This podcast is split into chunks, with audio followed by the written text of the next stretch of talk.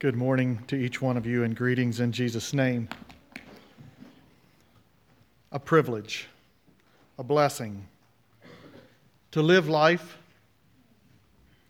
to have health, and to be able to worship together. And as we looked at our Sunday school lesson, Jesus, this living water, I hope that we can recognize that being filled with this living water through Jesus gives us an extra leg up in light of eternity. But in thinking about that and thinking about the message of this morning, we all have different ideals, goals, and these things change throughout life.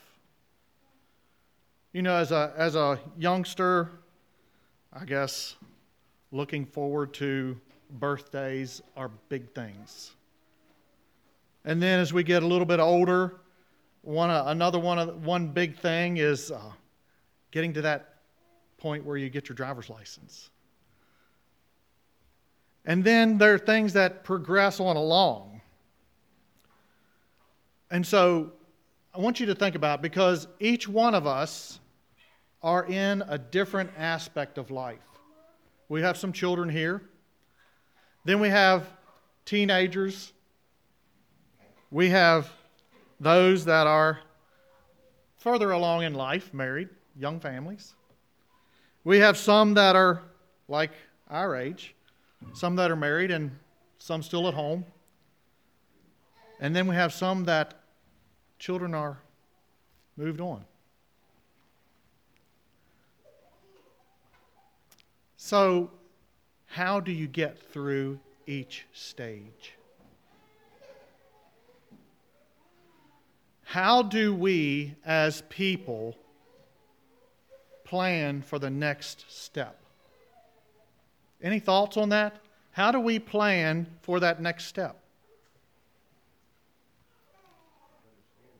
Okay. Very good. Thank you. Okay? Say it again. By living for God today. By living for God today.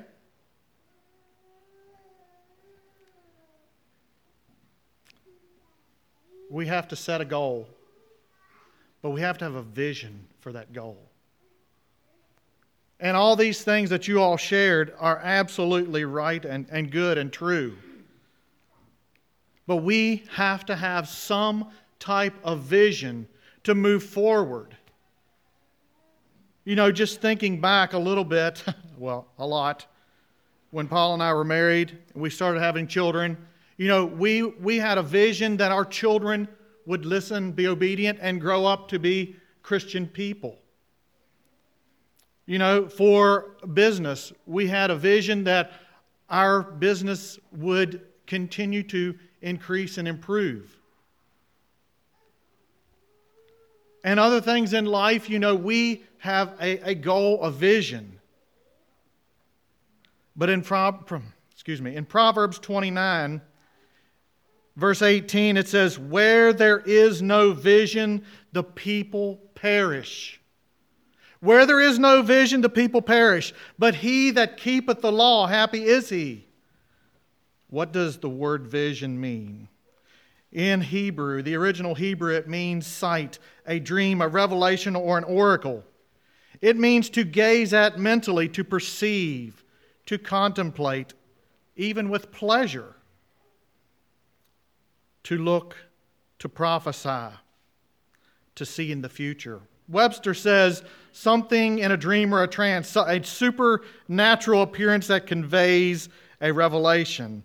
And it also says unusual discernment or foresight.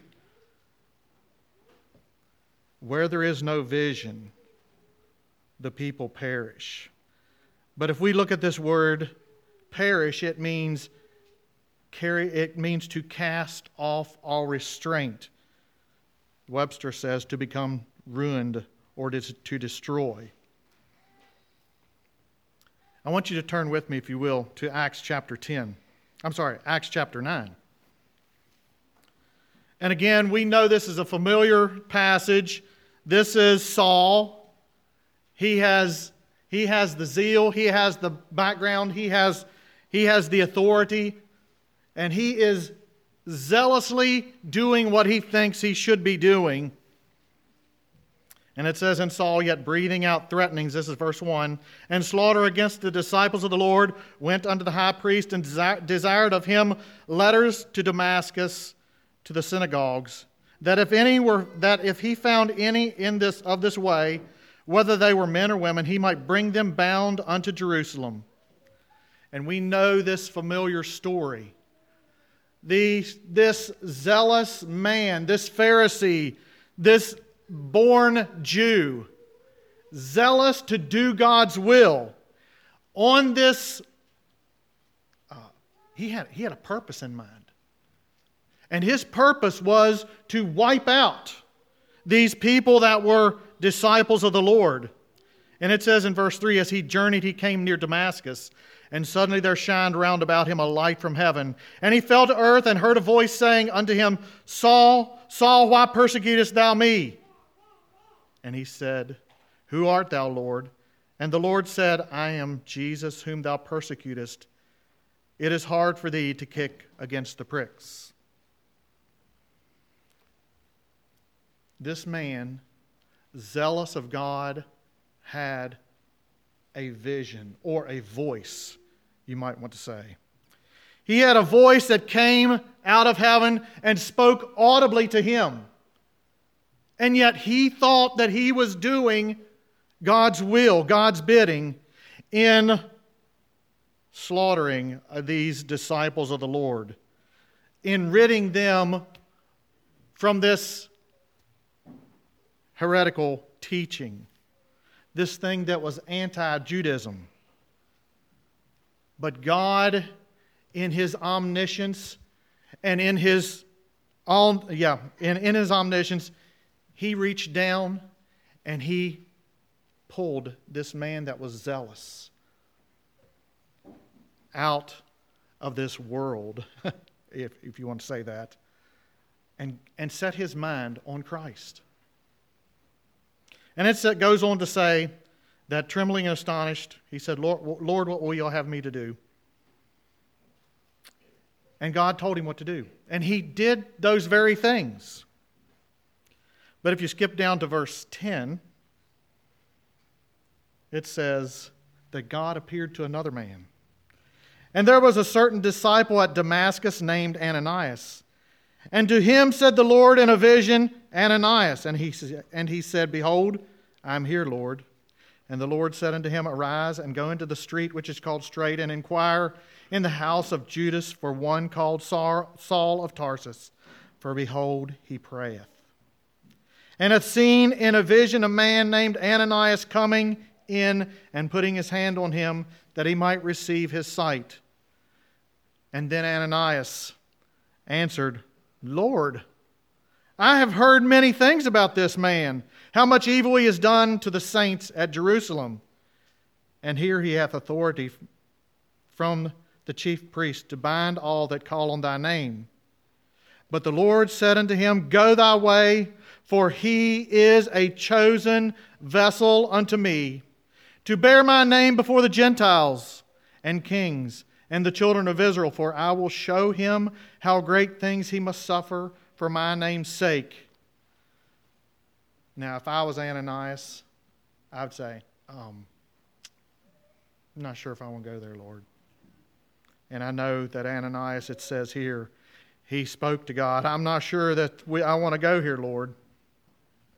But after God spoke to him more in this vision, it says, And Ananias went his way and entered into the house, and putting his hands upon him, said, Brother Saul, the Lord, even Jesus that appeared unto thee in the way, as thou camest, hath sent me, that thou mightest receive thy sight and be filled with the Holy Ghost. And immediately there fell from his eyes as it had been scales, and he received sight forthwith, and arose and was baptized. Again. Ananias, a man of like flesh and passions as we are today. Ananias, I do not think, was a super saint, But he was in tune with God. And being in tune with God, God spoke to him and used him as a specific tool to reach out, to touch Saul, to restore his sight, and to give him some instruction of what God wanted Saul to do. He had a specific vision, a specific message through this vision to both Saul and to Ananias. And it fulfilled a great purpose. By God speaking through or into these men, he had a great purpose, and that was to use these men to further the kingdom of God, to witness to the Jews and the Gentiles, and to share with them that, you know what? There's going to be some tough times in your life. And I can imagine that Ananias reaching out, if you want to say it, to Saul at that house was a fairly serious happening in his life. Next chapter, chapter 10, verse 9. This is Peter. It says, On the morrow, as they went on their journey and drew nigh unto the city, Peter went up onto the housetop to pray about the sixth hour. And he became very hungry and would have eaten, but while they made ready, he fell into a trance, a, a vision, or um, a dream. And he saw heaven opened. He saw heaven opened and a certain vessel descending unto him as it had been a great sheet knit at the four corners and let down to the earth, wherein were all manner of four footed beasts of the earth, and wild beasts, and creeping things, and fowl of the air. And there came a voice unto him, Rise, Peter, kill and eat. But Peter said, Not so, Lord, for I have never eaten anything that is common or unclean. And the voice spoke unto him again the second time what God hath cleansed, that call not thou common. This was done thrice, and the vessel was received up into heaven, up again, up again into heaven. Now while Peter doubted in himself what this vision which he had seen should mean, behold, the men which were sent from Cornelius had made inquiry for Simon's house, and stood before the gate, and called and asked whether Simon which was surnamed Peter, were lodged there. Okay, this was after the, Cornelius, the centurion, had sent these men to Peter, and then Peter was supposed to go to them and proclaim the gospel to them. Someone that was not a Jew, someone that was not, quote, favored, someone that they were not supposed to associate with. And yet God appeared to Cornelius. And, God, and Cornelius, through faith in this vision or appearing of God, sent these men with a message. I mean, with a purpose, for a purpose. And Peter, not really knowing what was coming, as he waited, he fell into a trance and also was instructed by God of something that was going to come. And it says, Now while Peter doubted in himself what this vision which he had seen should mean, behold, the men which were sent from Cornelius had made inquiry for Simon's house and stood before the gate. These men had a special calling, but each one of us have a special calling of God. And you know, we read this as an example of men that were available, that were open to God, to God's Spirit leading. Um, they were open to God's speaking to them. And then they were open to God using them to bring about a purpose. And these purposes were for the building of the kingdom. God spoke to these men through a vision, a specific message. And God is speaking to each one of us here today. And we know how that is done.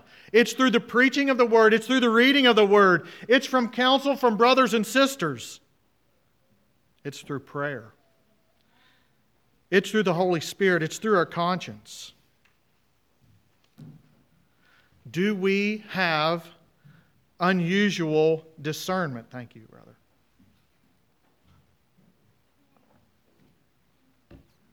Do we have unusual discernment because of the Spirit of God working in us?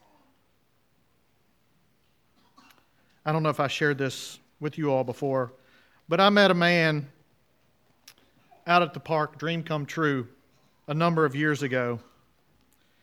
And as I shared with this man, he shared with me that he had a vision from Jesus.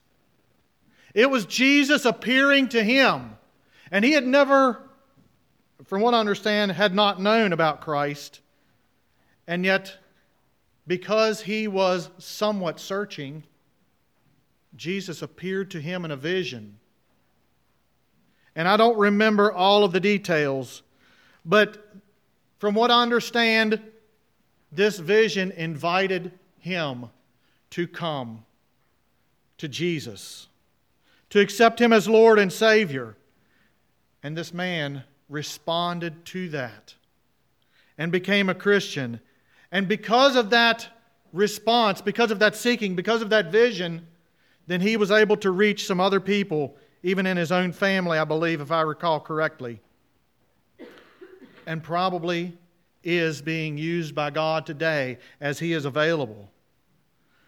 So, do you and I have unusual discernment. As we make decisions in life, are we able to see through some of these decisions, see through the consequences of good or bad through some of these big or small decisions? What is your vision personally? What is your vision for your family? What is your vision for life in general? What do we think about? What do we talk about? Where do we go? What is your vision for today, tomorrow, next week, next year, five years, 20 years from now, or even the end of life? And I appreciate what Jonathan shared the other week. In his sharing about gasping for breath, he said, uh, if I can remember correctly, he wasn't really thinking about getting prepared for eternity. He was thinking about getting that last breath. And you know, we often hear people say, Well, I'll make peace with God sometime. That sometime is right now. We live in a society where, where the mentality is if it feels good, do it. Instant gratification. And I know that you know, and we all know that this type of mentality tends to rub off on us. And so we need to constantly remind ourselves or be reminded of a vision, personally, collectively. Because if we don't use it, we're going to lose it.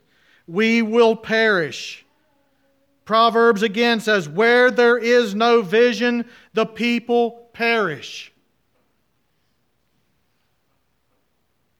Life here is but a vapor. And we know that. And you know, I'm 55. And I think, how did it get here so quickly? And I know that some of you young people are saying, he's old. But it's amazing how quickly this life has just blown on by. And yet, I recognize that one day, I myself personally will stand before a holy God, and He is going to say, Let's give an account here, brother. What will we choose today? Will we choose to follow God? Or are we going to choose to follow the feel good, instant gratification crowd? The Bible says we're going to give an account for every word, every deed. Are we conscious of all that we say or do? And this message is to myself because I want to first off recognize that I need Christ in my life. I need brothers' counsel in my life. I need my wife and, and our, our family's admonitions in my life because there are times where I don't always do everything as I should. But when we do fail, what is the best way to fix it? To confess it, to acknowledge it, and to ask for forgiveness for, from God and from others.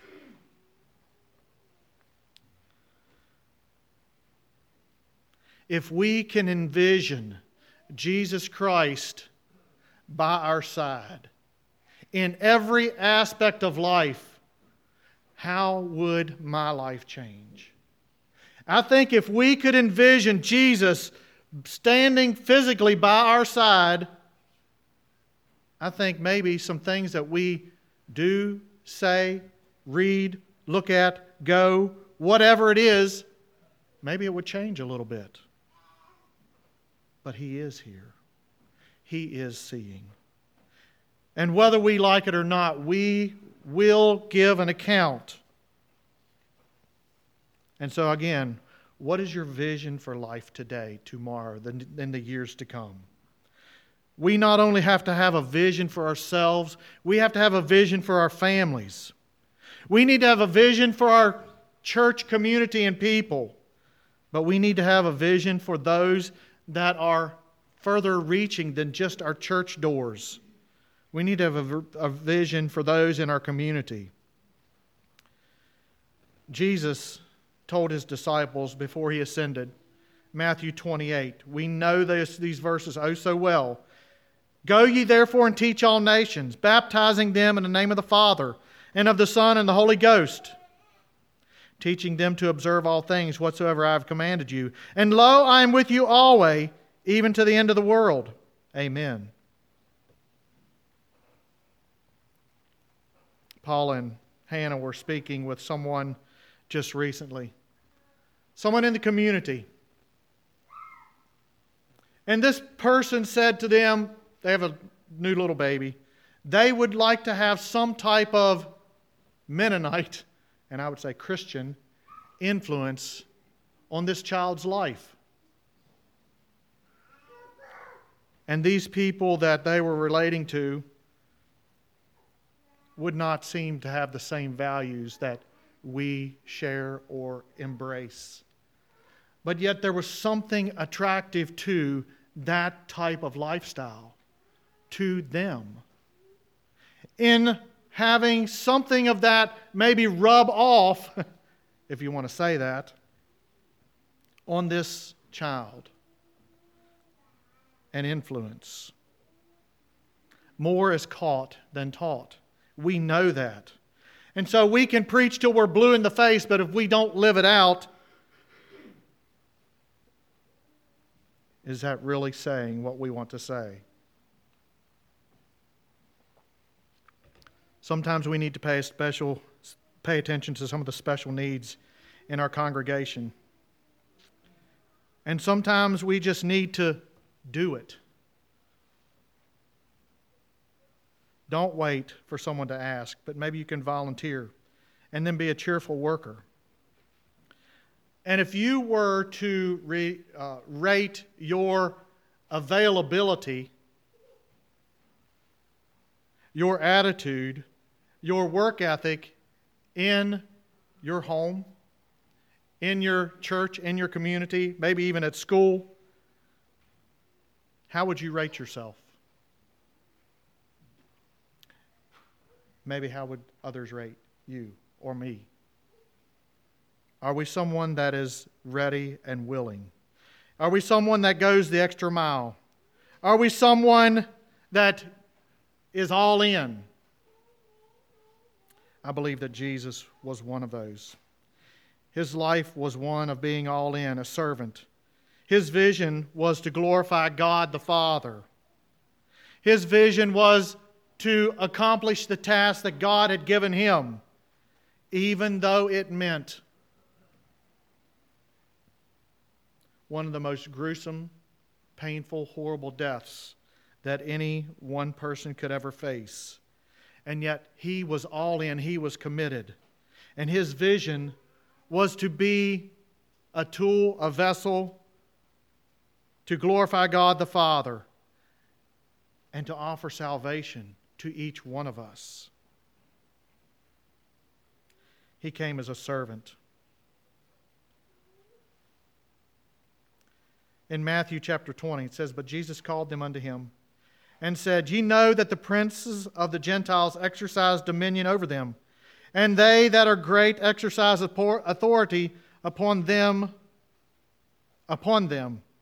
But it shall not be so among you. But whosoever will be great among you, let him be your minister.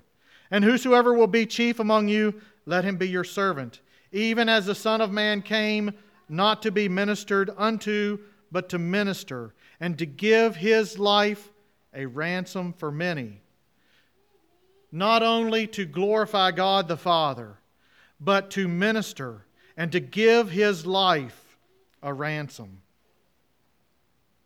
John 17. These words spake Jesus, and lifted up his eyes to heaven and said, Father, the hour is come.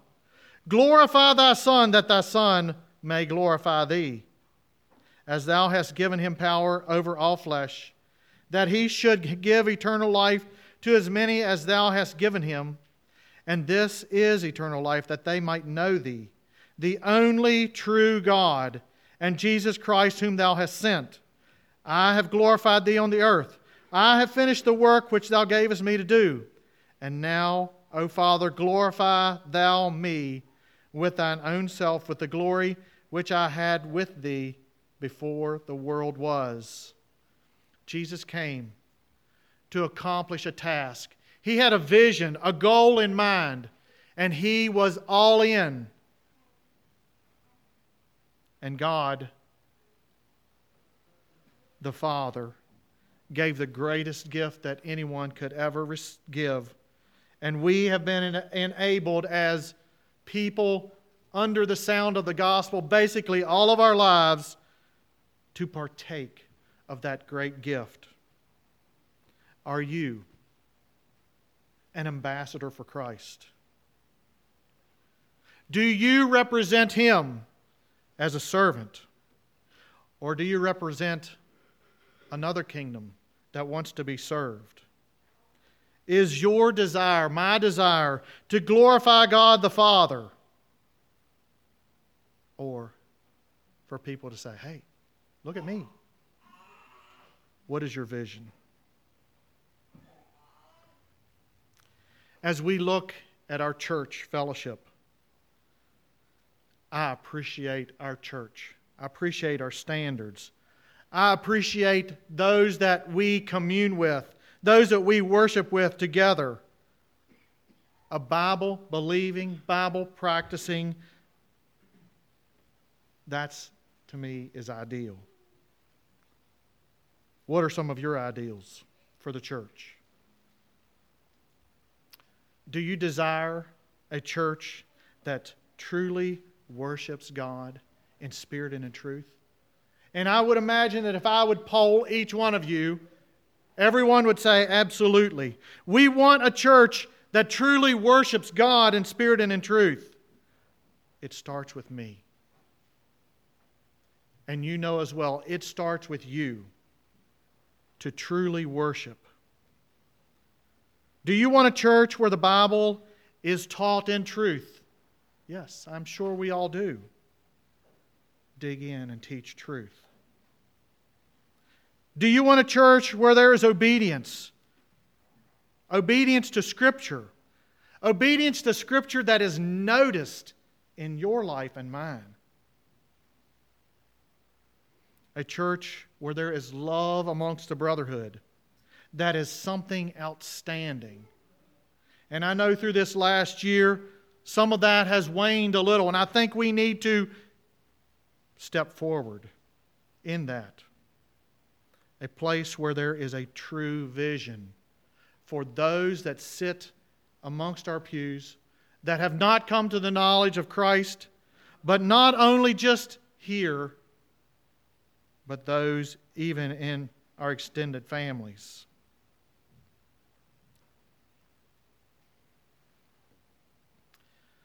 But I think if we if our vision only goes as far as maintaining, as being a good bench warmer, as just showing up for Sunday morning, Wednesday, Sunday evening, whatever, if, if it is just on maintaining what we have, I think we have missed the point of the Great Commission, of reaching those that are close to us and then expanding out. If we think about Jesus in his um, beginning his ministry, he started with a core group of people. And that core group of people included those men, those disciples, but it also reached into his family and into families further than that. So, what is your vision for yourself personally? What is your vision for your family, for your church, for your community, for those even further out than that? I think if we can focus on glorifying God, embracing Christ, and then going out and ministering to those around us, starting at home. More is caught than taught.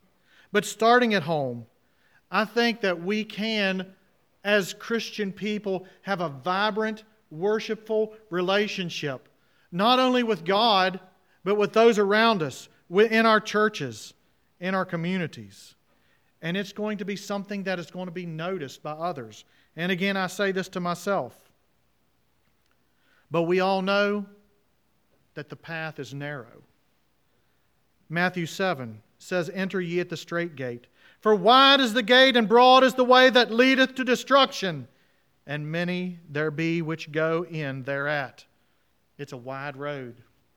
And it doesn't take much effort to go down that wide road. Because strait is the gate and narrow is the way which leadeth to life, and few there be that find it. Which way do you want to go? Do you want to focus on the narrow way, finding Christ, and then helping others to find Christ? Do you have a vision for yourself only? Or do you have a vision that reaches further than that? What is your vision for here at our church? Are we happily keeping the law, quote, rules and discipline? Do you want your church ideals to bring forth fruit?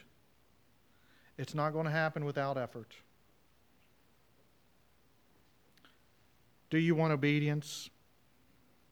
Be obedient and encourage others to do the same. Do you want true worship? Come prepared to worship. Be active in our church, in our church services. Ask questions, answer questions, pay attention. Do you want to grow as a congregation in our love for one another? I know God wants us there. And that's something that we have to continually work on. And we need to continue to pray that that end come to me personally. Proverbs 29. Where there is no vision, the people perish. Destruction. But the last part of that verse says, But he that keepeth the law, happy is he. May that be our challenge this day that we can keep the law. And I'm not speaking about just church rules, but I'm speaking about keeping the law of Christ in our lives and having a vision to reach out to those around us, to the glory of God, to the saving of our soul for Jesus' sake. God bless you.